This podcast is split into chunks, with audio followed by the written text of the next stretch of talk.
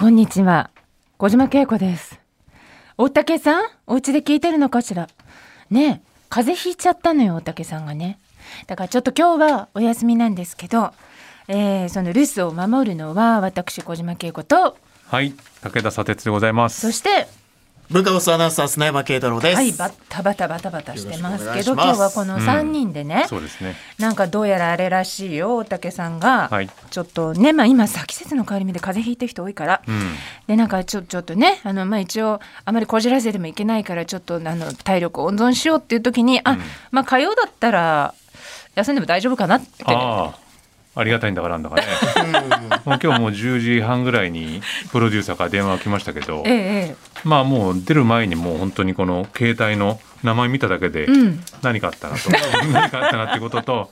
3時半まで出ろっていうことだなっていうことはもう察知いたしましたので、言ってました。何も言わずに佐哲さんも延長がほぼ決まったっていう。決まったという、はい。ええあとは電話出るだけという状態でしたけどまあでも大竹さんね昨日聞いてちょっと鼻がジュグジュグしてた感じもあったから、ちょっとねあのティッシュがいっぱい、ん。気づけばこのテーブルの上にはいはい。ありましたね。そっかそっか。じゃあはい。ちょっとねお大事に、まあでも今なんかね、あの国丸さんのとこにうん。砂山さんが告知で出てましたけど、はい。なんかすごいなんとあの大竹さんがっていうこう ちょっとテンション上がるお喜びのような感じの喜んではないです事けど。件大好きね。まあびっくりはしなんますよとみたいな、ねう。ん。ねえ、はいちょっと心配ですけどね。ここで言わずにあっちで言うんだっていうちょっとそういうね そういうのも思いながらえあえここで言うのかと思って、まあ、一応書いてある通りに言ったんですけど、まあでも本日10月17日火曜日、ん。スペシャルウィークはい。真っ只中と。真っ只中です。よ、今ほらここ重要なところはねコロナは今のところ陰性とうん。いう情報は入ってますけどね、大竹さんはい。大竹さんね。一応検査したところ、コロナは陰性だという、そっかそっか、ねまあねでもあのお大事にとにかくねはい。今日一日ゆっくり体を休めて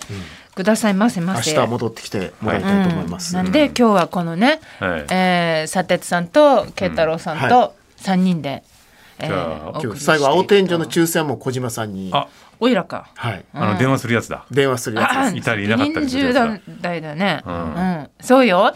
皆さんほら、はいくじ引きやるからさ、ん。くじ引き応募した人は電話のそばにいてね、うん。3時三時25分頃ですね、うん。今説明合ってる？合ってるっていうか多分聞いてる人の方がもう分かってると思う。仕組みをね。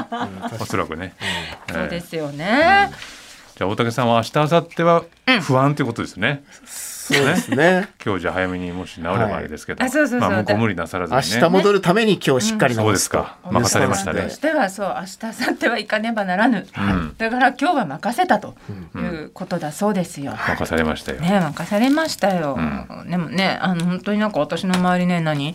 急に気温が下がったせいかあ。風邪ひいてるとか、ん。腰痛が出ましたとかね、ええ。多いわよ。で夏の疲れが出るのよね、うん。急に気温下がるとね、皆さんご自愛くださいね。はい。私はね秋花粉っぽいよ秋花粉？うん。今年だけですか？ずっとそう毎ですか？年毎年秋になるとええ。何かを受粉してしまうのね私、うん。で毎回思うわけそのさ杉にも思うけど、うん。すっごい苦労して飛ばしてるわけでしょ彼ら花粉、まあそれで命がけですよね。命がけだよね、ええ。でもさ種が違うから私うん。いくら受粉してもさ、それはもう無駄打ちなわけよ。そうですね。もうな知ってほしい、そう杉にもね、うん。あのイネ科にもね、もういろんな白樺とかさええ。飛ばしてるじゃない？知ってほしいよ。私いくら受受粉しても、うん。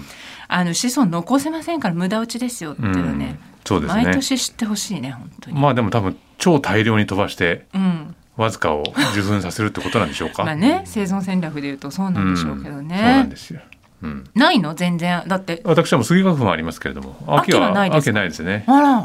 羨ましい。あありがたいことですよ。ねえ、ん。あれ年々なんかさあのだんだん増えたわよ私増えましたか？感受性が。感受性が、うん、うん。あのー最初は杉から始まってさえなんか通年でいろいろあるなと思って血液検査したらえうん。お宅はちょっとイネ科とか、うん。なんか何ハンノキとかうん。あのちょっと感応してますよって。花粉の守備範囲が広がってる広がってねなんかね全く。割とじゃあ植物寄りに。なってきたんですね動物よりも 寄りになってきましたよ。昨日私高知にちょっと行ってまして、うん。高知県。高知県、あの牧野富太郎植物園というの行ってきましたよあ朝ドラのうん、ね、なんかすごい今流行ってたけど、あそうどうだった、まあその本当に朝ドラ見たぞっていう中年の男女が本当に大量に いましたけどね。僕はでもその朝ドラ「らんまん」見てなかったんで、うん。たくさんこう、まあ、植物園あれもう回ったら2時間3時間ぐらいかかるような広いところなんですけど、まあ、いろんなこうその牧野富太郎がいろいろ発見した新種とか、まあ、そうじゃないのもたくさんあるんでしょうけど。偉大な人よね。でそこにあの「らんまん」で紹介されましたっていうこのなんか、ん。ちょっとポップみたいなのが立ってるんですよね。ランマンステッカーそうそう。そこにみんな「ああららんまんで紹介されたやつだ」って言って あの植物に集まってって。で僕まあらんまん見てないんで、ん。まあ別に自分が見てあこりゃいいなと思ったのを見てたんですけどあのおじぎそうってうん。あるじゃないですか、あの触ると閉じるやつ？あれ。本当小学校の時にはもう触りまくってたんですけど、ね。近くにある、まあ、同じ多摩地方出身じゃないですか、うん、そうよ玉っこはね割とああいう雑草には強い地域だったから,、久しぶりにおじぎ草がこう触ってくださいみたいなスポットもあって、あそう。そこにおじぎ草が生えてたからもう本当に10分ぐらい片っ端からこう お辞儀させてましたね。あれってさ何分ぐらい経つとさ、うん開くの？いやでもそれ片っ端からやってる間になんか元に戻ってる感じがあったんあで、じゃあしばらくすると、うん。あとさその玉っこの記憶で言うと、ええ。っとおじがないやつもいた、おじがないやつもいた。うん、おじぎそうだ。だと思って触るとおじぐおじぎそうと、えおじぎそうだよねと思って触ったのに無反応なおじがないやつがあっえた、なるほど。それ何なんでしょうねそのさ。やったんだよ。なんだったっけなあれね、似てんの形が、おじぎ草もその、うん。なんと説明したらいいのかな。葉っぱ全体をうん、こう触ったら葉っぱ全体が閉じるのと、うん。まあちょっとこうなんていうのかな。あそうそう触られた部分だけ閉じる触られみたいな。た部分だけ閉じるのがあってあるよね。あれだからすごい不思議でさあのなんだろうこの葉っぱの前半部分だけ触っても全体も閉じるおじぎ草もいて、うん。その先端のところだけやると先端だけ閉じるおじぎ草もいて面白い。その差がよくわかんないから、うん。だからずっとやってんですよね。こういうこのこの葉っぱは最初先端だけ閉じるのか先端触れば全体が閉じるのかっていうのがそれぞれ違うから。いるじゃん。やっぱ一応聞いて10を知るタイプとさ、うん。いちいち言われないとできない人といるじゃない？そうですね、ううん。んだからちょちょっとなんか危ういことがあるともう、うん。なんだろうそのちょっと身の回りだけ片付けてっていう人と、全部ちゃんとやんなきゃっていう人がいる危機管理のねやっぱりこう、範囲がさおじぎさんもそれ個体差なんじゃないの？種じゃなくて。そうだから全全部取りとこうっていうのと、鳩ね。まあまあここだけ取りとけばいいだろうっていう。性格出ますよね。えどっち？ええ。砂鉄さんは全部閉じる派？全部閉じる派か、うん。半分閉じる派がですそうかそうそう。まあ、半分閉じる派でしょうね。あそうなのね、うん。とりあえず半分閉じて様子を見とこうみたいな。そうそうそうそうそう。なるほどな。うん、どどっちですか？あどっちかっていうと全部閉じちゃうね。あそっちタイプ、うん。砂山さんはど僕も全部閉じちゃう。何なんですかねこの会話。おじぎそうで比べる。おじぎそう。でもね、謎僕はあの山口県下関市で、まあ二人東京じゃないですか。多摩地方ね。だから多多摩まあうん。二人のが絶対都会だと思ったんですけど、えおじぎ草がね、そんなにうちの周りに生えてなかった。んあらですよ。そう。えまあどうなんだろう。見たことはありますけど、で多摩地方はさ、うん特にあの私とか砂鉄さんとかが、まあ、一応ここ10歳違うけど、でもまあまあざっくり70年代80年代の子供たちが遊んでた頃は、まあそこ多摩丘陵でしたから、そこはもうむ無理くりこうなんていうの造成地にして人が住む場所にしたようなとこだったんで、うん。本当に一本道を行ったところがいきなりね多摩の山だったりするんですそうなんだ。でしたよね。確かにそうかもしれないですね。だから、うん。むしろその雑草たちももうあそこ行くぞっていう感じの 飛ばし飛ばし方してたかもしれないですよね。ね、おじぎ草ってさ、ええ。おじぎ草ハエトリ草っているじゃない、ハエトリソいますね。ハエトリ草カネゴンみたいなやつ、ええ。あの口が大きく開いたカネゴンもみたいなやつ。それ見たわ。それありましたよ。植物園に。ハエトリ草はさあれ、うん。ハエを食べるために開いて閉じてしてるわけじゃパんクパクとね。うん。えおじぎ草はあれはさえうん。何のために閉じてるの？それね書いてあった。何のため？ええ。ちょっと忘れましたけどね。書いてあった後に。あのでも光合成となんとかっていう。だって虫ことだった食べられじゃないじゃあのねどっちかね。あの。えー、と朝になると開くとかね夜になると閉じる、夜になると全部閉じるんじゃなかったかな確か。えでもさ、ええ。別に触られても閉じる必要ないじゃん。つまり触られて閉じるってことはさ守りたいものがあるはずだけど、見たところ特に守りたいものがありそうにも見えないのに、なぜ触られていちいち葉っぱを閉じるの彼らは。あの本当牧野植物園ってそのねその書い書いてあるところに説明書きが書いたんですけどものすごく小さいんですよ。文字がでもでもそれはあのいや僕なんかまだ比較的視力がそれなりにまだある方ですすよね。けど年配の人大丈夫なのかなっていうでそこに書いてあったんです。でそれを今ちょっとあの僕の記憶から飛んでるんで今何砂山さんがはい。検索してくれて検ますけどね索してる片っ端から閉じて回ってた割には肝心の説明を 読んでないって子供だねもう読んでないんですよ。本当に。いやでもねあ夜になると全部閉じるって書いてませんそんなことない夜になると閉じる植物系ってあるよね、ええお花もさいちいちうん。あの律儀に夜になると閉じるタイプと、うん。咲きっぱなしのタイプとあるけど、オジギソウはさだって葉っぱに大事なものがついてる感じもしないし、葉っぱで虫捕まえる感じもしないし、閉じたところで防具防具力が増したようにも見えないし、うん。え礼儀？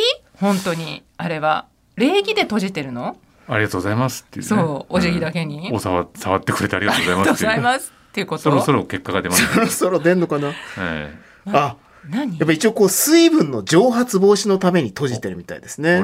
うん、昼夜の睡眠運動によって開閉するって書いてる、うん。えで触られてさ触られた時に水分蒸発しそうだから閉じるっていう発想がちょっとさどうなの？それ、ねえ、だって開いてる方が蒸発してんじゃんな。うん、ちょっともう勉強し直します勉強し直しましょう、ええ。ちょっとねここも電波がね、ええ。あんまり良くないです。瞬時には出てこないんですよ。あらそう、ちょっと間が必ただその全部閉じるのと半分閉じるのがあったっていうのは大発見ね。それだけはも大発見ね。うちゃんとさすがに覚えてますから。そうだね、ええ。それで研究している人もいると思うよきっと植いやいっ物ぱいいるんでしょうね。ね。植物のその気持ちというかね。ある種植物の精神性みたいなのって両方生き残ってるわけだから、うん両方ともサバイブするためにうん不利ではないってことよね。そうですよね。人間でも用心深すぎる人も、うんまあとりあえず様子を見る人もどっちも生き延びられるってことねおじぎそうを見るとね。でもその動物だってこう自分たちが生き残るためにある生き物を追い出したり、うんを壊滅させたりするっていう歴史のつながりだったわけじゃないですか。言ってみればね。ですよね。あと植物っていうのもどっかにそういう、うんなんて言うんだろう自分たち以外を排除するうん。気持ちというのか、試みみたいのはどっかにあったんでしょうかね。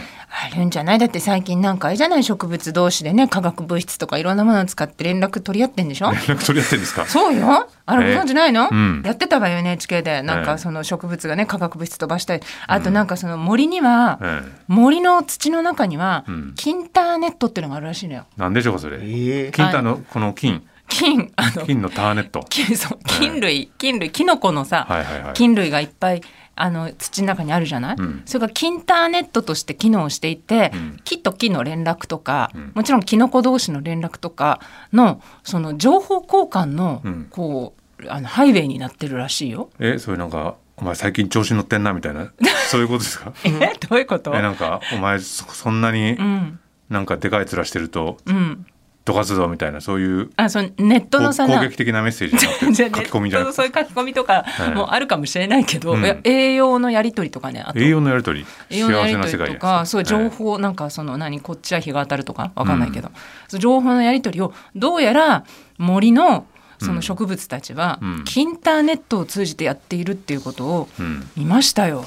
それなんかキンターネットってまず言いたいだけの人が始めたことじゃないですあか？キンターネットって呼んでるの私だけ、ね、私だけなんだ。それしかもここだけ困りましたね。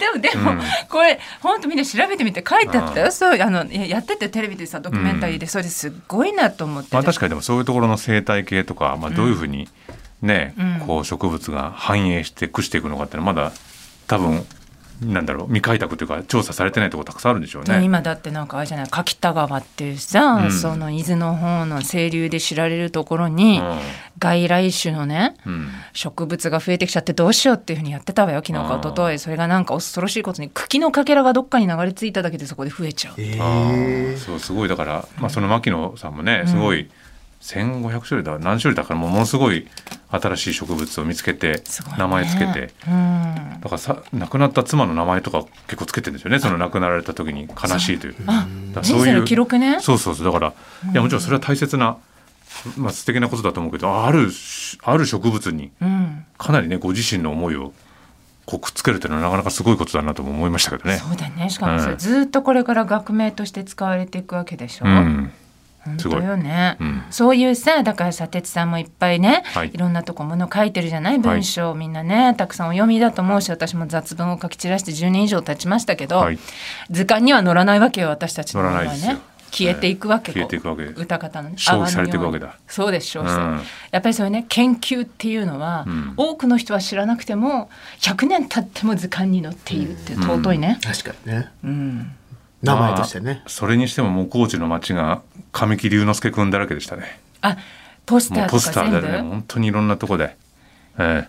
コーチってじゃあえもう今龍馬より神木くんなの？龍馬と神木ですね。もう。龍馬と神木。と牧野で回して。そうえね。え最初入り口高知の空港の入り口にうん。あの高知県出身の島崎和歌子さんとあ。三山ひろしさんがはいはい。二人でなんかこう高知県を推してるみたいなええ。ポスターが出てましたけど、うん。入り口はもう三山さんと島崎さんでしたけどあとはもう神木龍馬牧野。そういうねそういう各もんですよね。町にあるよね。まあでもそ朝ドラっていうのはやっぱりそういう役割を果たしてきたんでしょうね。今えっと今笠木静子さんだっけ？そうですよね。ね、ええ趣里さん主演のね。ブギウギ。ブギウギ。可愛いですよもうね、うん。ずっと見てますけどあれも。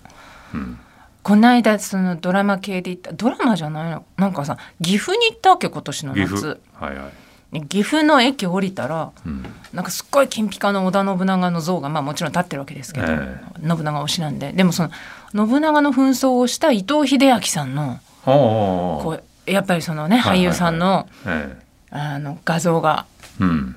なんか上りみたいなのとか、うん。ポスターみたいなのとかいっぱいありましたよね。ええ。それでもなんか木村拓哉さんと二人で出たやつで。あそうそうなんか行列うんのあれ、ね、うん信長は木村さんがやってそうるんですよね。ですよね。確かね。そうでも伊藤英明さんは、うん岐阜出身なんですよね。岐阜出身なんだ。でなんかあファミリーヒストリーでうん。やってたけど、うんお父さんがその信長の行列に自分の息子がね、うんこう扮して出るのを見て万感胸に迫るみたいなね、なんか家族のストーリーがそこにあるっていうのを見ましたよ。そういうの見るとなんか、うん。ご出身の方がこうやって故郷にね。いやすごい。やっぱり故郷の偉人に扮してね、ええ。自分のそのまあ姿がうん。ふるさとにあふれてこれはやっぱりこう思い入れがあるんだろうなと思ってね、もう小島さんの情報ソースが全部 NHK 私、ですよね。そうだね。ね。私、あの そうね。あんまりテレビのチャンネルを変える習慣が えないのと、えうん。割とこう何かを見てる途中で違う情報が入ってきちゃうと気が散っちゃうっていうのなるほどが。あるからね、うん。あとは外国の放送とかうん。見てますけど、うん砂鉄さんはよくええいろんな番組チェックしてるよね。そうですね。あのもうワイドショーとかもう批判的に見てやると思っていろいろこう 的に見てザッピングしたりしてますからね。うん。その合間に物書いてるわけでしょ。いやでも朝のワイドショーってあれ、ほらみんなじっくりすじっくり見る人のために作られてないから、うん。結構朝6時から8時ぐらいまでつけっぱなしにしてると、うん。情報2週3週してるじゃないですか。ぐるぐるぐるぐるねそういうのね。一つのニュースに対して、うん。だからそのアナウンサーは、うん。その同じニュース2回読んだりするわけですよね。うんうん。でまあもちろん事件とかだったらちゃんとこう深刻な顔して読むわけですけど割とこうどこそこの映画のプロモーションのために誰それさんがうん。記者会見しましたみたいなもののこう喜びの顔をこう2回目とかにするときにうん。どういう心境なんだろうなっていううん。のをちょっと思ったりして そういうのを見るのが好きなんですよね。ええ。私も会社員の頃そういうのやってましたよ。いけますか？やっぱその2回目の誰それの記者会見。です、誰それさんが今日あの昨日会見を開きましたってそこで噂されてるなんとかさんとの交際についてちょっと語りましたみたいなのを、うん。こう2回目ウキウキした感じ。ニコニコえやりましたよ。コスプレだと思ってやってました。全部コスプレだと思ってやることにしてからは、ええ。いちいちその私の中にもええ。小さな砂鉄的なね、うん。こう魂もあるわけですよ。うん。でも小さな砂鉄砂鉄魂が、うん、育ちすぎると。それを発動させてしまうとアナウンサーの仕事とかすいませんでした。こうできなくなるじゃん、ええ。こう突っ込んじゃうから。確かにそう。だね、でもこうだ私もそれがそう出てこないようにその時には私は今鍵括弧アナウンサーしかもなんかよくわかんないけどテレビ局とか視聴者から期待されてる鍵括弧女性アナウンサーっていうコスプレをしてるんだ、うん。って思っていやーどんな結果になったんでしょうね。それではご覧ください。とかって。そういうのを見たことある、ええやってましたね、ええでもなんかねこれを、うん、自分のそのなんて言うんだろうな、うん。こう本業としてうん。ずっとやり続けていくのはどうなのかなとか悩んだ時期もありましたけどね。まあでもそれはもう2週目を見てるこっちが悪いんですけどねそれだってああいう番組自体もそういう枠でね、まあ、6時だけ見て、そうそうそう。7時も家出る人もいれば、がいろいろ。7時見てはい。8時で家出る人もいればね。いれば。でもいろいろバタバタしながら過ごしてる人もいるわけだから。今ねおっしゃったような部分はこれも多分5年以内に AI に置き換わるのであのそうです。あのもう繰り返し流せばいいニュースなんて今すでに AI 音声になってますけど、ね。多分そのただ読んでん。何度でも同じように再生するみたいな部分は全部 AI, の AI アナウンサーがやってくれるようになるので、うん。あの生身のアナウンサーさんはやっぱりその生身の人に伝えてほしいわっていう情報に集中できるようになると思います。いやでも僕はそのやっぱり AI じゃなくてん。2回目の微妙なズレを堪能したいですけど、そんなのはそんなそんな要要 要求ない。でも逆に1回目テンション高くて、ええ。2回目淡々としたら正直な人だなってあそうういふうに思う。そう素敵な人だなと思うんですよね、うん。さっきだってもう6時台にやってるからっつって、あれはどう思うえ私いまだになれないんだけどさ、ん。なんでスポーツコーナーってみんなウキウキしてんの？いやそうなんですよ。それ多分これ、日本が暗い証拠というかね ある種、まあ、ニュースの中でこうどっかでこう、ハッと弾けるそう。ニュースが欲しいんじゃないですか？もうさあのスポーツコーナーになった途端さ、うん。なんかキャスターが昔だったら走り込んできたりとかさ、うん。でなんかあの楽しみですねキュキうん。みたいなみんなスポーツ大好きみたいになるじゃない、うん。なんかえー、別にそうでなくてもいいのになとかってやって前る時から思っねてました、1週間前ぐらいです大竹さんなんか別の日に言ってたけど、まあ、藤井聡太さんとか大谷さんとか、はい。結構そのこ誇れる人が個人になってもう昔はこう企業がこんなものを発明したんだとか、はい。そういう経済ニュースでわーってなってたのが、最近ないから、個人に頼らざるを得ないというか、で個人に頼ってそれがあったかもなんかまるで日本日本かのようにうん。思い込むみたいなね、そういうの昭和される方も大変ね。処罰される方は大変でしょうね。ね。まあでも多分そのニュース全体の中でこう感情のメンテナンスというのか、ある程度ニコッとするところも作りたいなってなった時に大体今そういう個人のね、まあ、スポーツにしろ将棋にしろ、ん。個人の大活躍っていうことになってません？あんまりこうニュースねさっき曽山さんおっしゃってたような企業とかなんかこうあそこの地域がどうだとかっていうことではあんまり起きなくなってきましたよね、そういうことがね。ね。うん。どうなんだ？でもスポーツニュースってのはあのテンションの高さっていうのは加速してるんですかね、どうなんだろう？まあちょっえなんかでも、とステレオタイプな、そうそうね定番感じですよね。うんスポーツコーナーといえばみんなワクワクしてるっていうのがね、なんか私もこうちょっと、あの時々ねワクワクしすぎじゃないかなとかね。どどっかからあのスタカメラのフレームの脇から走り込んでくるのは誰が始めたんでしょうね。ねえあれ。まだやってる？まだやってる？まだもうやっててるっていうか、まあ、まあ、走り込んではないですけど、やっぱサンデーモーニングとかでもやっぱスポーツの前に、走り込んで唐橋さんとかここ歩いて、あの人たちはあんまり走り込んではこないですけどね。落合さんとかゆっくり歩いてこられる。昔 NHK で走り込んでくる人いたね。ありましたね。うん。なんかえ何？この人はななんこのどういう演出なんだろうと思って。9時のニュースとかで、走り込んでねきてましたね。ありました。っけ元気いっぱいアピールですかねやっぱり。うん。スポーツニュースを伝える人は元気いっぱいであってほしいっていう。まあでもあんまりとぼとぼとぼとぼね確かに。入られてきてもっていうのはあるのかもしれないけど普通にそねそこでスタンバイしてれば。そうですよね。あでもやっぱりこういうほら、はい一生懸命人をね喜ばせようと、うん。昼夜汗水流して知恵を絞ってね、テレビとかラジオを作ってる人がいるのに、はい。こうやって笑いすぎだとか、うん。ねなんかてなんかねて定番化してるとかって、うん突っ込んじゃいけないねそうですね。急に反省しました。反省した今、うん急に。反省したよ申し訳なかった。そうだね、じゃあニュースお願いしますニュースいきましょう。はい、いつも通り。はいえーまあ、今日小島さんと、えー、佐藤さんのチョイスでもあるんですけどまずこちらの読売新聞ですね、えー日本版 DBS 提出見送り、えー少子化担当大臣性犯罪歴確認異論でとあります。まあ、先送りということです。あとはあの細田議長の件ですね。これ毎日新聞の社説、えーそして、えー木原防衛大臣が、まあ、あのいわゆるこう自衛隊をまあ政治利用するようなそんな発言がまあ選挙運動中にあったというお話。そして、えー最後は給食のお話。これ投稿欄ですけどね、この4つ今日ご紹介したいと思いますが、えーまず、えー各紙出てますが読売新聞の見出しです。日本版 DBS 提出見送り、えー政府は昨日総理官邸で性犯罪性暴力対策強化のための関係府省会議などの合同会議を開き子どもと接する仕事に就く人に性犯罪歴がないことを確認する新制度。日本版 DBS の法案について20日召集の臨時国会への提出を見送ることを確認しました。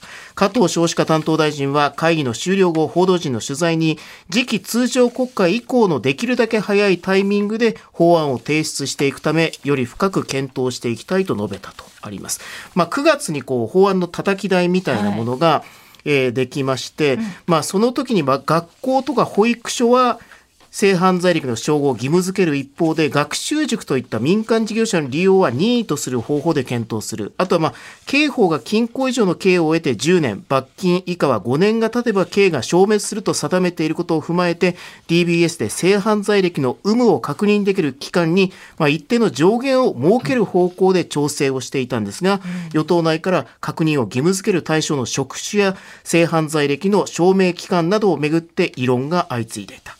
まあ、通常国会の方にしましょうということになったということですね。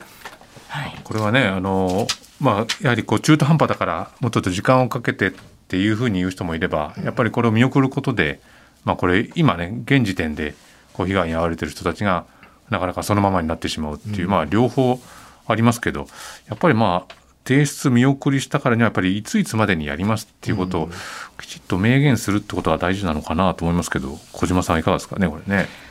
そうですね。まあでも学習塾での今の極めて悪質な、うんあの事件も起きましたよね。でそうでもそのまあ9月に出てきた形だと学習塾はまあその対象にならないと。いうことでで今子どもたち例えばその部活動をねその地域に開いていくとかいろんな形でその子どもに関わる人っていうのはこれからもあの増えるでしょうし、うん実際その学校以外でも子どもと関わる大人との接点ってたくさんあるわけですよね。であのなるべく早い時期にっていう言葉にもう本当に私は期待したいんですけどでもうん。やるのであればやっぱ漏れがないようにしてほしいっていうのと、ね。はい、あとやっぱりそのある一定期間でその記録がその、まあえー消えてしまうというのもこれもそのね、うん。えー預ける親の側になってみたらもうそれはもうずっと残しておいてもらわないと、うん。そんな人に自分の子供を預けられないわけですから。これあのきちんとしたあの、まあ、漏らし漏れのない形でなるべく早い段階に作ってほしいって思います。ちなみにあの私の家族が暮らしているオーストラリアでは、うん。それこそもう学童保育だろうとなんだろうととにかく子どもと関わるあの人はボランティアであっても、うん。子どもと関わる時には必ずこの犯罪歴っていうのはもうあの犯罪歴ないですよっていうことをもう届け出ないとうん。関わることができないっていうルールになっているんですよね。でそうまでしてもやっぱりあの子どもと関わる仕事をしている人がそう子どもに対する性虐待性暴力をする事件っていうのは起きてしまってるわけですから、もうやりすぎてあの用心しすぎてしすぎることはないなというのが、あのまあ私のうん。考えですかね。そうですよね。でもええ。これ本当これ提出見送りになって、まあこの法案だけじゃなくて今までいろんなこう法案がどうもそのまあ政権のそれこそ支持率のまあ調整じゃないけれど、まあどういうふうにどういうプランニングすることでそれこそ選挙に備えられるとかっていうのが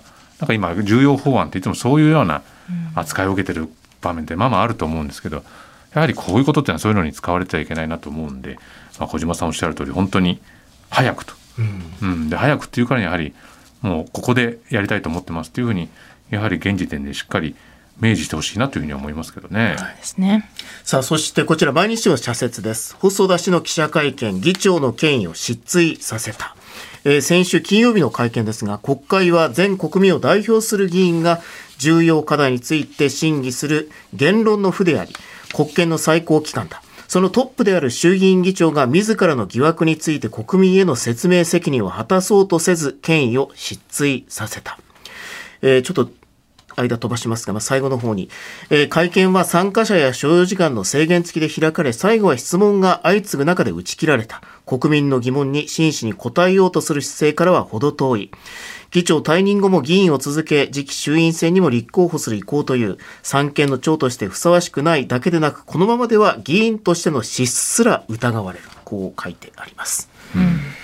まあ、本当にひどい会見でしたよ本ね。当にひどい会見でしたね。うんあの僕はね TBS でやってるラジオに、まあ、いつもこうコーナーで出てくれるですね。その TBS ラジオの澤田大樹記者っていう方が、はい。まあ、ずっともう1年半ぐらいもう議長にこう何度も追いかけてね、なんで答えないんですかなんで答えないんですかっていうふうに言い続けて、まあ、ようやくこの先週末、まあ、会見があって、まあ、そこに澤田さんも出席されてましたけど、まあ、でも本当にそのハラスメントのことについても旧統一教会のことについてもまあなんというかゼロ回答というか別に僕はそんなつもりじゃなかったんでっていうような、まあ、態度もねあの態度どうなんだっていう態度でずっと続けてましたけど、はい。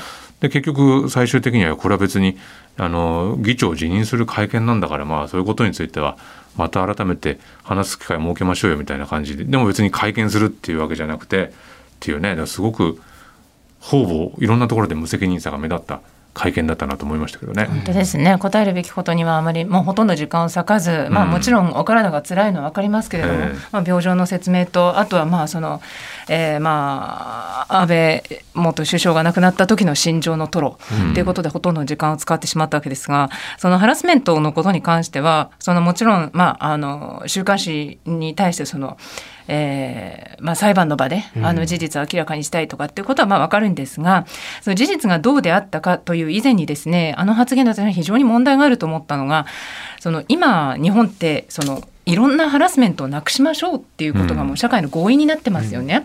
で働くことってのはハラスメントに遭うのはしょうがないものだっていういわば常識だった社会からそのパワハラもセクハラもあってはなりませんと。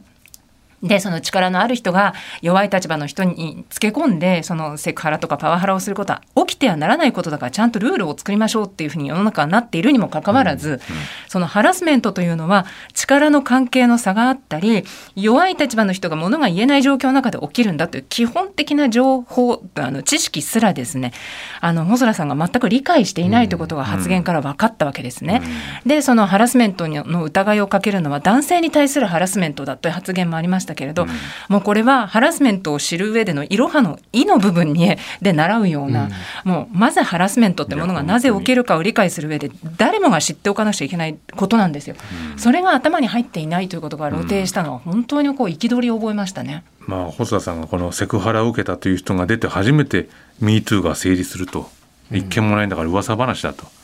でこれはあの覚えがないのに言われるのは男性に対するハラスメントだっていうふうに言ってね、僕もあの SNS でちょっとつぶやきましたけど2018年でしたっけね。その麻生財務大臣当時の財務大臣が福田事務次官という人のまあハラスメントについて、はい。まあ、セクハラ罪という罪はないというような言い方をしてしましたね。本当にずっこけたことありましたけど、ええ。まあ、あそこから本当にこのまあいろんな MeToo 運動だったり、まあ、ハラスメントについての考え方っていうのはあの正直いろんなところで考えられる考える場面って増えてきたと思うんですけどこの政治家の人たちがもうその2018年あたりの頃から全く変わってないっていうことが明らかになっちゃってるわけですよね。あれをこう堂々と言ってしまえるっていうことに本当に驚きましたけどね。本当に驚驚きました、本当に腹が立ちましたね。ね、あれはその細田さん自身の考えがもちろんこうだってことは分かりましたけど本来周りが、まあ、これ本当は良くないですけどいや今こういうことになってるんですよっていうふうに説明をすればまだ細田さんはそあそこの場で、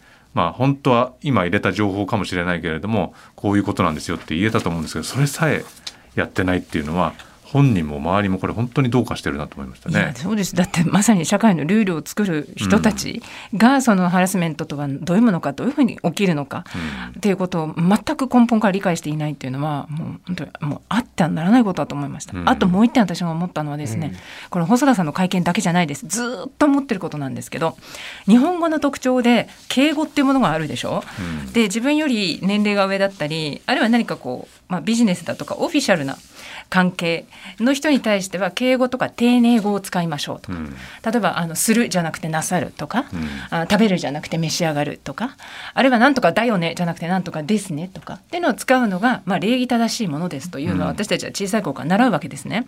ただ記者に関してはですね私政治家に対してあまりにも敬語を使いすぎだと思いああます。そうですよね。この間の細田さんの会見でも細田先生って言った人いますね。あそうなんだ。うん記者が取材対象の政治家に対して先生っていうのはもう、うんあのけしからんですよ。ええそれから、えっ、と、何々なさいました。これも皆さん全く悪気なく習慣でやってるんだと思いますけど、どんな政治家に、きあの、記者会見でインタビューするときも、何々なさいましたよね。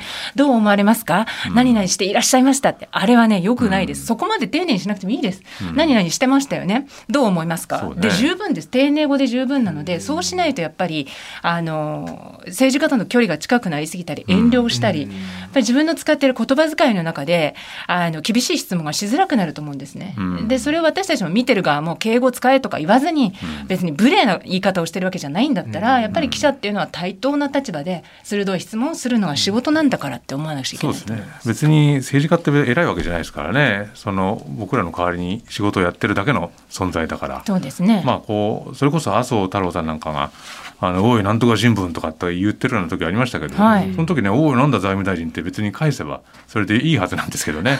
というか「おなんとか新聞」っていう態度のね、うんその無礼さ、うんそこそこはあのそここそ指摘されるべきなんですよ。そうねそ相手への敬意っていうのは立場に関わらず必要な敬意とへりくだりは違うんです。うんだから記者の方も取材対象に対してその人の人間性を否定するわけでないっていう敬意を持ちながら厳しくしかもへりくだらずに質問をするってことでいいと思うんですよね。なんか先生って言ってた人がいたのね。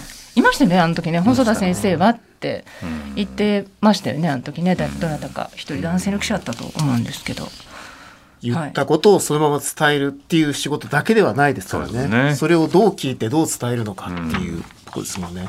で、ちょっと時間短いんですけど、あの、もう一個だけ給食のこの投稿欄あるんですけど、若い世代こう思うっていうところで今日給食、朝日新聞給食がテーマだったんですけど、えー福岡県の15歳の中学生は短すぎる時間楽しめない、私の学校の給食時間は35分、まあ、そこには準備の時間も含まれてまあ私はまあ食べる時間をなるべく多く確保するため慌ただしく準備して、まあそれでも体育なんかが直前にあった時にはまあ食べる時間が減っちゃってまあ残してしまったりとか、まあ楽しんで食事をするためにはまあ給食時間をもっと伸ばしてほしいんだ。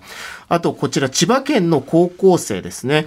えー黙食って必要だったのか、えー机を動かさず離さないで食べる黙食中学の丸3年間この黙食は続いたと。えーもちろん飛沫感染防止という意義はあっただろう。誰もが未知の状況に混乱していたのも理解している。でもこの間に会話とともに失ったものの大きさを、黙食を決めた大人は忘れていないだろうか。